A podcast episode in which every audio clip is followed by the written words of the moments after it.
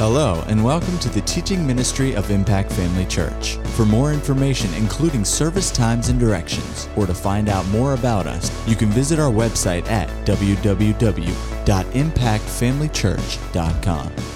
We trust you'll be blessed by today's message. I want you to go with me this morning to Mark chapter 11. Mark chapter 11. Glory to God. Mark chapter 11. And I want you to go to verse number 22. Mark 11, 22. Hallelujah. I want to talk to you today about faith for these last days. Amen. Or faith in these last days.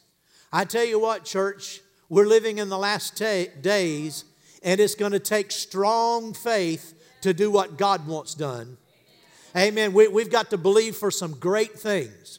You know, the, the Bible said, ask of the Lord for rain in the time of the latter rain. Well, we know it's the time of the latter rain because Joel prophesied about it in the Old Testament. Peter took up that prophecy in the New Testament and said, These are those days. So we're, we know we're living in the time of the latter rain. We know we're living in the time of the outpouring of the Spirit, the end time outpouring of the Spirit. But notice it's God's rain, but He still said, ask Him. But now notice this Jesus said, whatever things you ask in prayer, believing, you will receive. Well, would that apply to rain? He said, whatever you ask in prayer, believing, you shall receive. So we have to we have to make prayer and supplication and intercession, but we also have to be in faith. Asking in faith. Amen. Amen. We're, we're, we're, we're going to have to believe God for the rain, for the harvest, for revival, for refreshing, for miracles, for souls in addition to the things that belong to us individually, just the blessing of God on our life, because it won't do any good to have the, the harvest come in if we're not there to reap it. I mean, if we're not there, if our lives are falling apart, if we're not experiencing the blessing of God, that's not the will of God. And so in these last days, we have to be strong in faith. Amen. Amen. And so I'm going to talk about faith in these last days or for the last days. I look back at my records. Now, we talk about faith incidentally. You know, we bring it up a lot in, in messages, we make reference to it, but I look back at my notes and I haven't done a series on faith since 2012. Three years. And so it's time. If we're going to be strong in faith, we have to know about faith. Isn't that right? And so um, uh, I want to talk to you today and just give some introductory uh, remarks this morning and, and, uh, and just see how far the Lord allows us to go today. In Mark chapter 11, Jesus said in verse 22, Have faith in God. Have faith in God. Now, the margin of some of the older Bibles, in the, uh, uh, the older King James, I'm reading from the New King James, but in the margin of, of for instance, Pastor Angela's Bible, it, there's a note there and it says, Have the faith of God. Have the faith of God. So this isn't talking about just any kind of faith. This is talking about God's faith. Think about that. Have the faith, Jesus said, for you and I to have God's faith. Well, if He's told us to have it, then it must be available to us. Amen. And if we don't have it, whose fault is it? It's not God's fault. Jesus said, have it. If He said, have it, then we can have it. And if we can't have it, then we need to go after it. Amen? And so it's the, it's the God kind of faith. It's the faith of God. It's not what this world considers faith. There, there, and not just the world, even much of, of the church has a clouded view of what faith is. And very often in the culture, you'll, you'll hear people t- referred to as people of great faith. And usually, what that means is they are a person of great uh, conviction, usually religiously speaking. They have great religious convictions. They're very strong in what they believe. And so people say they're strong, they're, they're people of great faith. And, and then the Bible also uses the word faith uh, uh, the Bible, I, I, would, I should say, uses the word faith in a couple of different ways. One way is that it, the, the Bible talks about the faith. You know, it says over in, in, uh, in the, one of the epistles to Timothy that uh, in the latter days, I think this is the First Timothy, the latter days, some will depart from the faith. Well, when it talks about the faith, it's talking about the Christian faith the, in other words, the body of doctrine and all that we believe and adhere to, that's the Christian faith. And he said in the last days some would depart from that.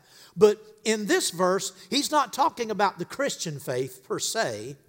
He's not talking, in other words, he's not talking about in a large sense, you know, the, all of the doctrine and so forth that we believe. And it's certainly not talking about what the world thinks faith is, which is just faithfulness and strong allegiance to a, to a creed or to a, a belief system. I mean, you could be strong in faith uh, in the Muslim faith, you could be strong in faith in, in, uh, uh, in the Jewish faith, you could be strong. But this is talking about here it's not talking about that kind of faith, it's talking about the kind of faith that takes God at, at His word and then acts accordingly.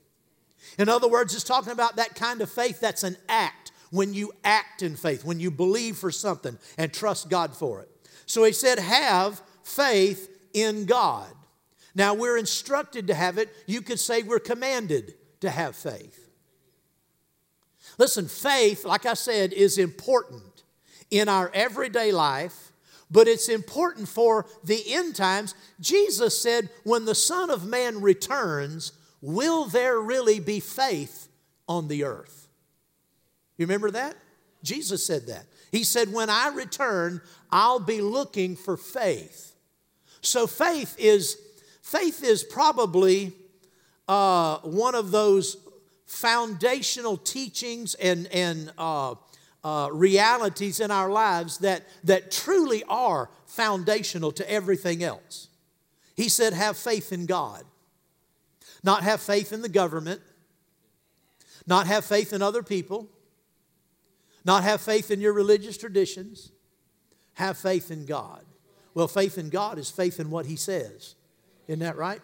So turn with me over to Hebrews the 11th chapter, Hebrews chapter 11, and let's look at something else that's foundational about faith. Hebrews chapter 11. I want you to look at verse number 6.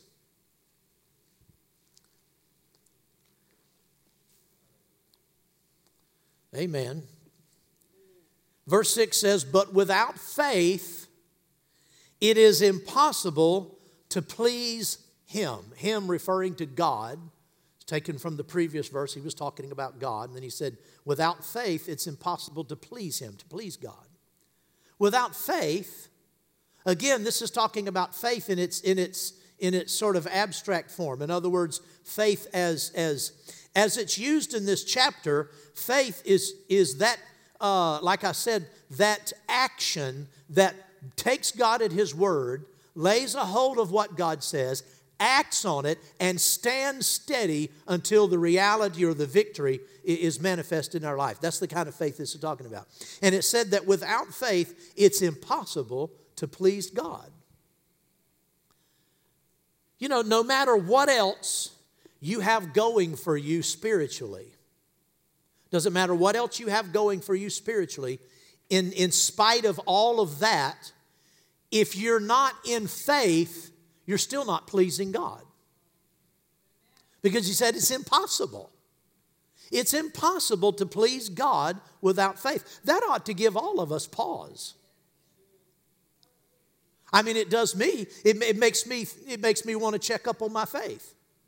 Without faith, it's impossible to please Him. So there may be some other things that I have right in my life, and God may be pleased with those things, but He's still not pleased in, in my life unless I have and I'm operating in faith. Without faith, you can't please God. Amen. Now go with me to uh, James chapter 1. Like I said, we're just laying a foundation here. James chapter 1. This tells us something else about faith and why it's so important. Let's start in verse number two. Now, I'm going to focus on just part of this, but just to get the context, we'll read and start in verse 2. James 1, verse 2. My brethren, count it all joy when you fall into various trials, knowing that the testing of your faith produces patience. But let patience have its perfect work, that you may be perfect or complete and lacking nothing. If any of you lacks wisdom, let him ask of God, who gives to all liberally and without reproach, and it will be given to him. But let him ask in faith with no doubting. For he who doubts is like a wave of the sea, driven and tossed by the wind. For here's the verse I want you to notice For let not that man suppose that he will receive anything from the Lord. Verse 8 says, For he is, he is a double minded man, unstable in all his ways. If anyone lacks wisdom, let him ask, but let him ask in faith with no doubting. Now, what he says about asking for wisdom also applies uh, to asking about or for anything. Now, the reason he specifies wisdom here is because of the context. He's talking about going through various tests and trials. And he says, The trying of your faith produces patience, but you must let patience have its perfect work so that you will be perfect, mature, and complete. And if anyone lacks wisdom, see, you need wisdom when you're going through a trial. That's why he specified wisdom here. Wisdom is, ne- wisdom is especially necessary in the operation of patience. Notice he said, Let patience have its perfect work. You know, you can, you can, you can mess up patience. You can throw a big old monkey wrench in your patience by, by jumping out, jumping ahead, getting out of faith when the pressure is on, when it doesn't look like things are changing, when it doesn't look like God's answering, when it doesn't when you don't feel anything and you can't see anything, that's when patience must continue to work. Well, you need wisdom during that time. So that's why he specifies wisdom, but the same principle is true concerning anything you ask. He said, uh, if any of you lacks, you could say healing. You could say the baptism of the Holy Spirit. You could say guidance, peace, uh, uh, financial need, whatever, whatever you ask. He said, uh, let him ask of God who gives to all liberally and without reproach, and, and it will be given him. Of course, we're talking about asking things that are consistent with the Word of God things that are in line with the Word of God. If we, First John says, if we ask anything according to His will, He hears us. And if we know that He hears us, then we know we have the petition. Well, He's saying the same thing here. God gives to all liberally and without reproach. You know, God doesn't dole out little bits of healing. He gives liberally whatever you need. If you need if you have a financial need, God doesn't look at your financial need and say, "Well, I'll give you 10% of it." And, and then I'll string you along for the next year. No, he says he gives to all liberally and without reproach, it will be given with, to him, but let him ask in faith Amen. with no doubting. See, doubt, doubt is the opposite of faith. So he says, let him ask in faith with no doubting. For he who doubts, or he who is not in faith, or he who does not operate in faith, now listen, you, you need to bring your Bible to church. Amen. You need to be reading along with me. You don't need to be just sitting here staring at me. You need to have your Bible open because you need to see this for yourself. See, it's one thing to hear me preach, but you need to have your Bible open in front of you and you need to be feeding on what God said, not just on what I say. Amen. Amen. So bring your Bible to church, follow along in the scriptures. If you don't have your Bible today, find somebody close to you. If they're not close to you, move down a seat or two. Find somebody that has a Bible and read along with them. Amen. It's important. You have to have the revelation of God's Word. Amen. He said, Let him ask in faith with no doubting, for he who doubts or he who does not act in faith is like a wave of the sea driven and tossed by the wind. Now, notice, for let not that man suppose that he will receive anything. That, that man, which man? Which man? The one that's doubting. Or you could say the person that's, that doesn't have faith or is not in faith. The person who's not operating in faith. Isn't that right? He said, For the person that's not operating in faith, do not let him suppose he will re- that he will receive anything from the Lord. Now, that's, that's, that's, a, that's a pretty bold statement. Now, listen to it. You have to interpret this in, in, uh, in its context and what he's talking about. It is true that God does things for people who aren't in faith. Yeah, he does. The, Bi- the Bible says that uh, uh, Jesus said that uh, God causes the, the rain to fall on the just and on the unjust. Well, the unjust aren't in faith, they're not believing God. Isn't that right? Not only that, there are a lot of Christians who aren't in faith. And He's merciful. God will do some things uh, uh, just because He's merciful, because He loves us. Isn't that right? But this is talking about in the context of someone asking. See, the sinner isn't asking for God's blessing. He doesn't even believe in God.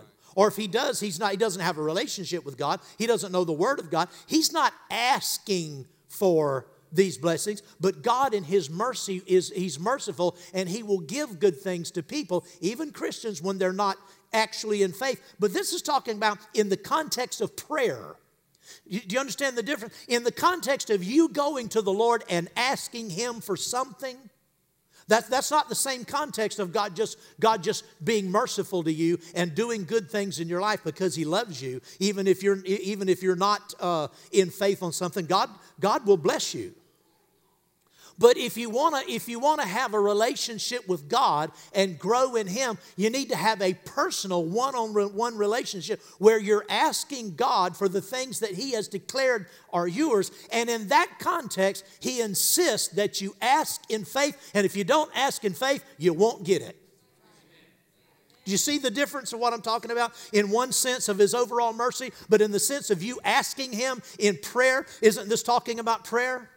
If any man lacks wisdom, well, let him ask. Well, isn't that prayer? Asking God. So, in the context of prayer and asking, he insists that we do so in faith. Why, why does God insist? Uh, why is he so? Some people would say he's hard about this. You know, he's very regimental. He just, he just only works this way. It's because he wants us to grow up in him and He wants us to lay hold of the things that He has provided for us and lay hold of it in such a way that the enemy can never get it out of your hands. When God gives things just out of His mercy and His goodness, He just, you all know Christians and sinners alike. God's just done wonderful things for, and you know they don't know, they don't know anything. I don't know anything about God, don't know anything about the Bible, and yet you look at their lives, you say, boy, that was just God. God was just being merciful to you. The problem with that, God will do that, but the problem with that is, are, is that those things are so easily taken away. It's so easy for you to lose those things. It's so easy for God to give you something in His mercy, and you turn around. If you don't know how it came, if you don't know that it belongs to you, and you don't know how to lay hold of it and keep it and fight the good fight of faith, the devil will just steal it away from you. So he wants us to, to be able to go to him in, in faith because he operates in faith. Faith is how God operates. The Bible says here in, in the 11th chapter of, of Hebrews by faith, God formed the world and the ages. By faith, in the Bible, God spoke and things were created. That's an act of faith. God is a faith God. It's how He operates. And if we are going to, to mature and be the children that He can really communicate with and have fellowship with and work with us and work us work with Him on a mature uh, relationship, not just as someone who just receives the, the, the crumbs, you know, at the, at the foot of the table, but someone that comes up to the table and interacts with God and does kingdom business with Him So he wants us to, to, to, do kingdom business. He wants, he wants to give us certain things to tell us what belongs to us, and then he wants us to go after it so that we can take those things out, be bold enough to reach into the realm of the Spirit where the blessings of God have been decreed and pull those things into the natural realm, not only for ourselves, but for other people and for the day and age in which we live. We're living in, a, we're living in the end times when the greatest harvest the world has ever seen is right before us. How, how do you know we're in the last times, in the last days? Jesus said, Look at the harvest fields. Notice, look at the fields, he said. That, turn over there with me. I looked at this this morning during church. John chapter 4. Look at what he said in verse number 35.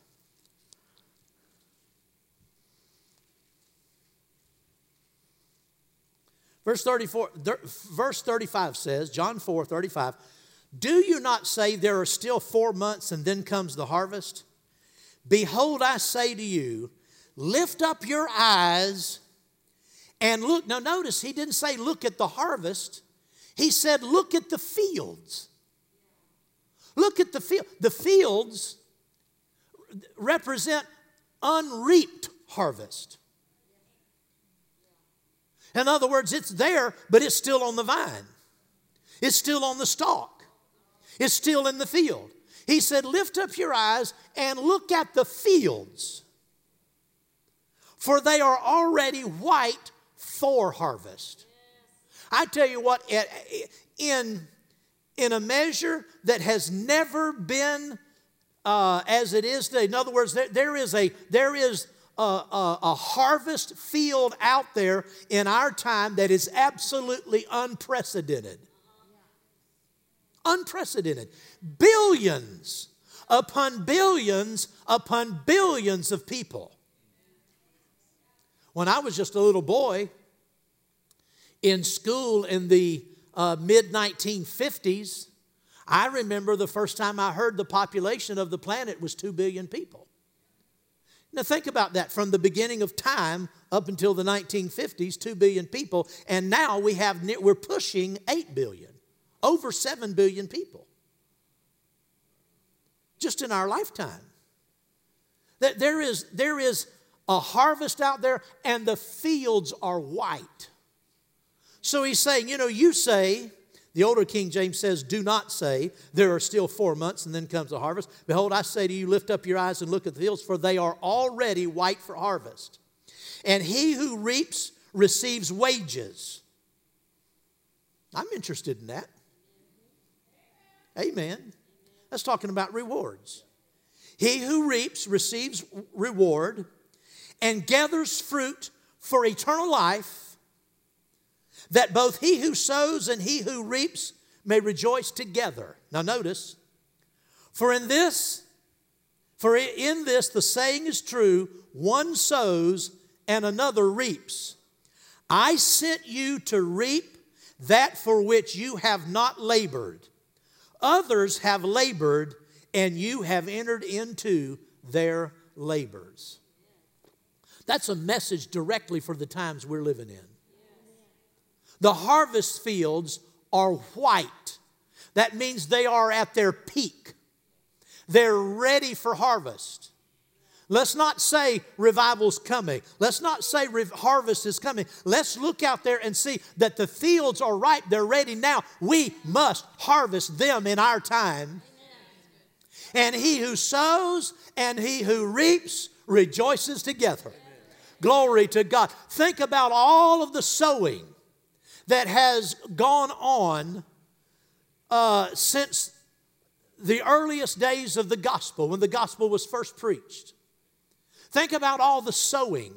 Think about all the word that's gone out. Think about all of, of, of, of, uh, of what God has done to bring people to salvation. He's saying, He who sows and he who reaps will rejoice together.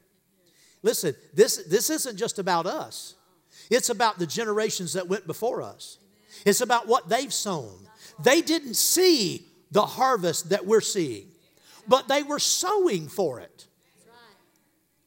And over in the book of Joel, when in, and Peter in the in the second chapter of Acts, he took the prophecy from Joel chapter 2 and said, This is that which was spoken by Joel. And one thing Joel talked about was the harvest. And he said, everything that the that he lists those different four different worms, the caterpillar, the palmer worm, the canker worm. You, you know what I'm talking. Turn over there and look at it. Joel chapter 2. See, in my Bible, it, it's uh, he just lists different kind of locusts. Joel chapter 2.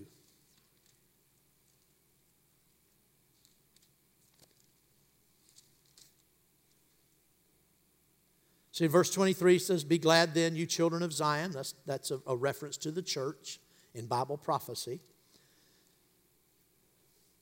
Talks about the rain, former rain and the latter rain. Now, notice verse 24 The threshing floors shall be full of wheat, the vat shall overflow with new wine and oil. See, in the time of the harvest, there must be an outpouring of the Spirit. That's what new wine and oil represents. Amen.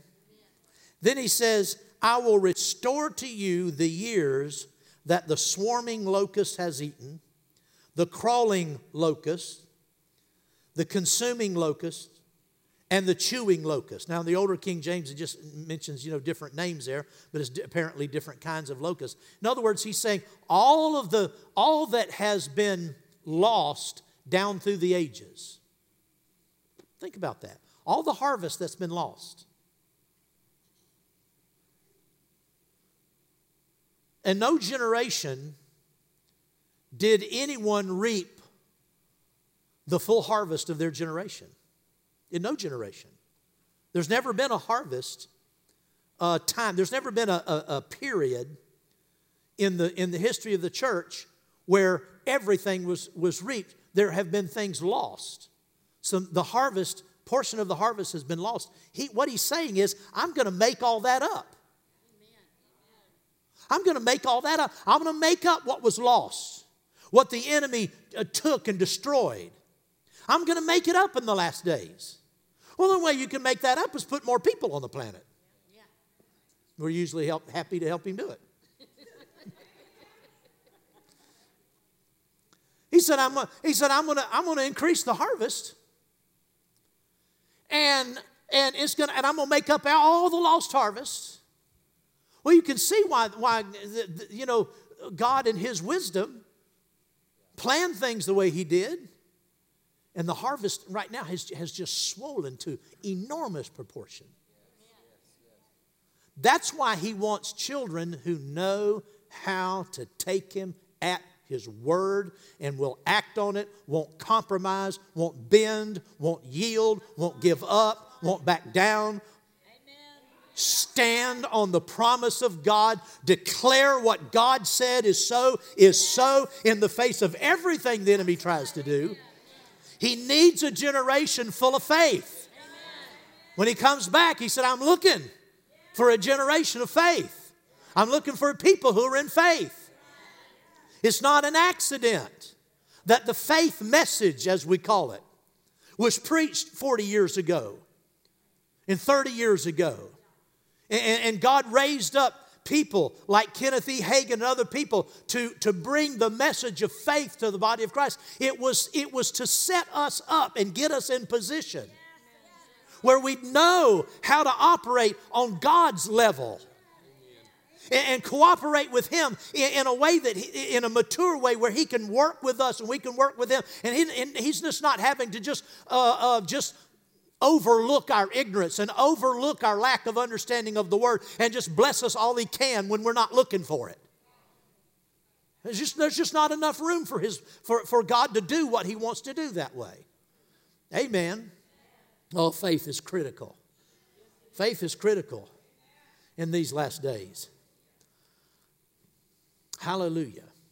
So, in the next few weeks, we're going to we're going to look at four questions that need to be answered about faith. First of all, we're going to look at what is faith. Like I said, a lot of people have ideas that have been colored by this world and by culture and, and what you hear on the news or you hear people saying in, in you know, in, in the daily, uh, you know, discourse. The word faith is thrown around. Well, we need to know what the Bible says faith is. What, what, what, what is it really that God is looking for? So, what, what, what is faith is the first question. And then, how do we get it?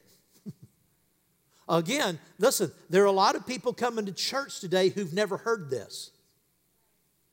I said, there are a lot of people coming to church today who are coming into churches and they've never heard this. They don't know what faith is, they don't know how it comes. Most people still think that faith is something that God just sort of doles out to people. He, he, blesses one person with great faith and another person, well, not so much. That's, that some people are sort of uh, chosen and favored, and, and they have, they've just somehow, they've just, you know, God's just been especially good to them and especially real to them, and they just have strong faith, and other people just sort of plod along. That's not how faith, God doesn't dole out faith that way. God doesn't choose who has strong faith and who has weak faith. He doesn't choose that. God, Jesus said, for all of us to have faith. He didn't, he didn't single anybody out or separate people into groups. He was talking to all of us. When he was talking to them, he was talking to us, and he said, Everyone have the faith of God. Well, then, if he said have it, then it must mean that we can have it. But it also must mean that we don't automatically have it. If we did, he wouldn't tell us to have it. If we already had it, if it was inherent, if it was something that was just, that, you know, just uh, came to us like breathing. No, it's something that we have to go after. So, how do we get it? We're going to be talking about that. Not only uh, how do we get it, but how does it work? You know, if, if we're going to be proficient in faith, we have to know how faith works. A lot of people stumble around in the dark where faith is concerned. And they've learned just enough about faith to know that it comes from the Word, and so they feed on the Word, but then they have faith, but they never, it never, it never seems to work for them. You all know people like that.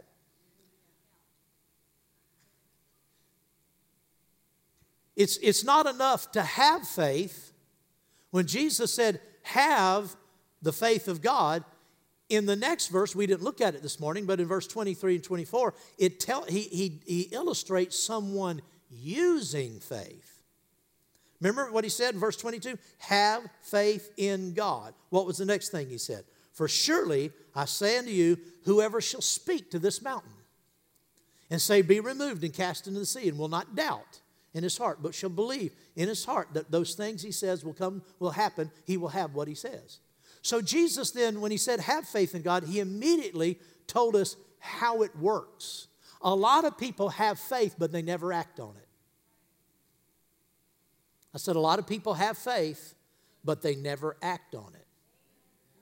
And faith is not acted on, and there are ways to act in faith. There, there are steps. There are steps that have to be taken in faith. Well, if we don't take those steps, we'll just sit around and sing songs about having faith. And we'll, and we'll rejoice at what faith can do and how wonderful it is, and then just lack, you know, the blessing that faith brings. No, he wants us to use it right. And then number four, how can we grow in our faith? God doesn't want us to stay, any of us, to stay where we are. He wants us to grow. He wants us to increase in faith. Amen? Hallelujah. Well, glory to God. I, I think it's two minutes, uh, one, excuse me, one minute till 12. And so I think this is probably a good time to stop. And uh, so next time we'll get into what is faith. What does the Bible call faith? Not what your friends call it, but what does the Bible call faith? How does it work? Listen, don't miss a service. That is, I'm not, I'm not talking religiously now. I'm not saying be in church, be in church, be in church because we just want you to be in church because that's is our thing and we want you to be a part of it. No, God has, He's, he's, he's teaching us some things and revealing things to us leading us in things in this church. Don't miss a service. Because if you do, you're going to miss out on something. Amen. Now, if you just absolutely have to miss a service, I understand that. There have been times when I've had to miss a service. But I tell you what, it has to be something big for me to not be in church. Amen. It has to be something I really don't have any control over. Amen. It ought to be that way in all of our lives. Amen. Be in church Sunday morning, Sunday night, Monday night prayer, Wednesday night, and then whatever activities are going on, be involved in those activities. In the early church, it said they exhorted one another daily in these things. Not weekly, daily. I, I, listen, I'm not, I'm, not, I'm not getting on anybody. I'm saying it's important that you be in church. So don't miss Sunday morning. Don't miss Sunday night. Just don't think, well, you know, I come on Sundays and, and I was here Sunday morning. I'll see you next week. Well, you're going to miss stuff. You're going to miss stuff. Well, I can, I can download it and listen. Yes, you can, and, and, and there's some blessing in that, but you won't get the full import. You won't get the full blessing. There, there's something about being in church where the Spirit of God and there's a corporate anointing and His presence is manifested. The Spirit is operating among us, where He says some things, He'll say some things to you in church, sitting in a church service, simply because you obeyed Him. You came to church. You're, in, you're, you're here with the, with the company of believers. You're in the, the assembly that He has called. There are, there are some things that He will speak in that setting, in this setting, that He won't speak any other time. Now, that's just absolutely a fact. Well, I believe God, I believe God can talk to me anytime. Yeah, but when he says to not forsake the assembling of yourselves together, and you do it, you forsake that, you neglect, is what the Greek says. Don't neglect that. When you neglect it, you think God's going to say, well, you know, I tried to get this knucklehead to go to church, but since you won't go, I'll go ahead and get. No, he don't always work that way. He doesn't always work that way. There are some things that uh, he wants to do among us. Don't miss it. I tell you what, don't miss it. Great things are happening. Amen. Amen. Glory to God. Well, let's just stand for a moment. Hallelujah. Thank you, Lord. Glory to God. Hallelujah. Great days, great days, great days, great days, great days. Ha, hallelujah, hallelujah, hallelujah, hallelujah, ha, ha, ha. Thank you, Lord. Esagia vanana.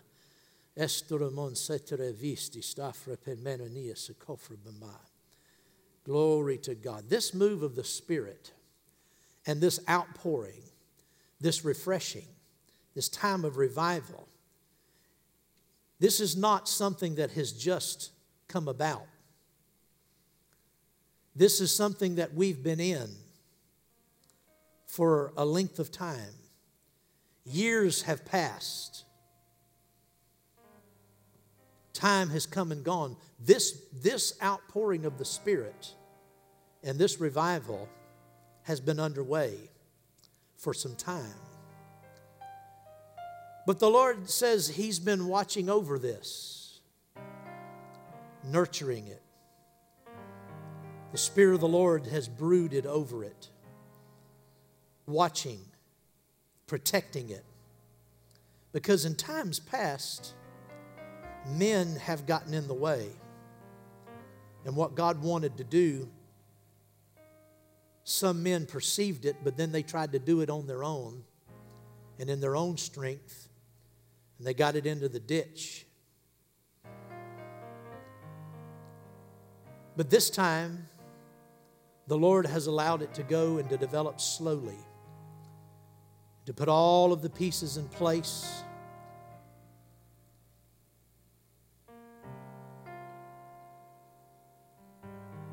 putting things into men's hearts as they were able to take it, as they, will, as they were able to bear it. And there has arisen a generation that's not presumptuous. There has arisen a generation that has learned to depend on the strength of the Lord and the help of the Lord. There has arisen a generation that will not run ahead and get out ahead of what God is doing. Some have said we've been slow But the Lord would rather us be a little slow. He can work with us and direct us when we're a little behind. So much better than getting out ahead of God like, like prior generations have. There has this, this, this generation, this generation, God has watched over and nurtured and brought us to this place that the word would simmer in us and ripen and come to maturity, and that we would learn the ways of the Spirit, knowing that the Holy Spirit must prevail. And it's the anointing that breaks the yoke, not the will of man or the energy of the flesh, but the power of the Spirit working through yielded vessels. And so, the, and so this, this revival has been underway, but it's been slow. And the Lord has watched over it and nudged it along. And now, now the steam is, is building. The power of God is growing. It's a generation that's been made ready. Glory to God. Thank you for it, Father. We're in these last days. The great, the great outpouring of the Spirit is upon this earth. People are catching on. People are being made aware. They're being alerted here and there. They're picking up, picking it up in their spirits. And they're finding out that other people have the same urgency, the same awareness, the same stirring. And it'll grow. It'll grow. It'll grow. It'll grow. It'll increase. It'll become stronger and stronger. And the harvest, the mighty harvest, the mighty end time harvest, unlike any other in the history of the world, will be reaped. It will be reaped. Glory to God. Thank you, Father. Thank you, Lord. It will be. It will be reaped. We all have our part. We all have our part. Glory to God. Thank you for it, Father. Thank you for it, Father. So be diligent, be faithful, be steady. For what He has started, He will finish. He'll bring it to conclusion. We'll wrap up the church age. And we'll go out with a shout and with a tremendous gathering of people. Clouds, clouds, clouds of precious saints will rise up to meet him in the air. Glory to God from every corner of this globe from every, every nation, from every language, from every, every group. Oh, hallelujah. What a harvest there will be. What a harvest there will be. Glory to God. So, rejoice. Be glad. Hallelujah. Thank you, Lord. Glory to God. Glory to God. Glory to God. Glory to God. Hallelujah. Manahashi. Behefanina istia storia predea. Efra preparadea, fra pibianda, edema estia stostoresdea kiaprada, epra de dia, sepefra memera isha rafa eheritia standanea. Yeah. You've, you've been chosen. You've been chosen. My hand is upon you, each of you. You have been chosen. But now, what will you do with that choice? What will you do? Will you obey? Will you yield yourself unto Him? Or will you just while away the hours, not being interested, not being mindful of what the Lord is doing? and the blessing that He intended for you. you'll just let fall to the ground? Or will you be in soberness? Will you be alert and hungry? And, and, and will you stir yourself up to lay hold of Him that you can have everything that He has for you so that you know you will stand in His presence as one that needs not to be ashamed, but one, uh, one for which the Lord will say, Well done, good, faithful servant. Yeah, the hand of the Lord is upon you. So don't take it lightly. Don't think it's just ordinary or common. What the Lord is doing in these days is unlike in depth. In depth. It's unlike anything He's done before. It's fuller, it's stronger. There's more at stake and there's more available. So lay hold of that that He has put in your heart. Lay hold of it, run with it. Let the, let the hand of God rest on you mightily. Let His Spirit fall on you and, uh, and stay on you. Do what you know to do. The Lord will strengthen you. Ah, hallelujah. And what you don't think you're able to do, you will do. And what you think is beyond you isn't beyond you. And what you've seen the Lord do for others, He will do in and through you. And so encourage yourself in the Lord and encourage one another and say, We're not looking for four months and a later coming harvest. The fields are ripe unto harvest now. Let us rise up and take the land. Let us reap the harvest. Let us gather it in. Oh, hallelujah. Thank you, Lord. Thank you, Lord.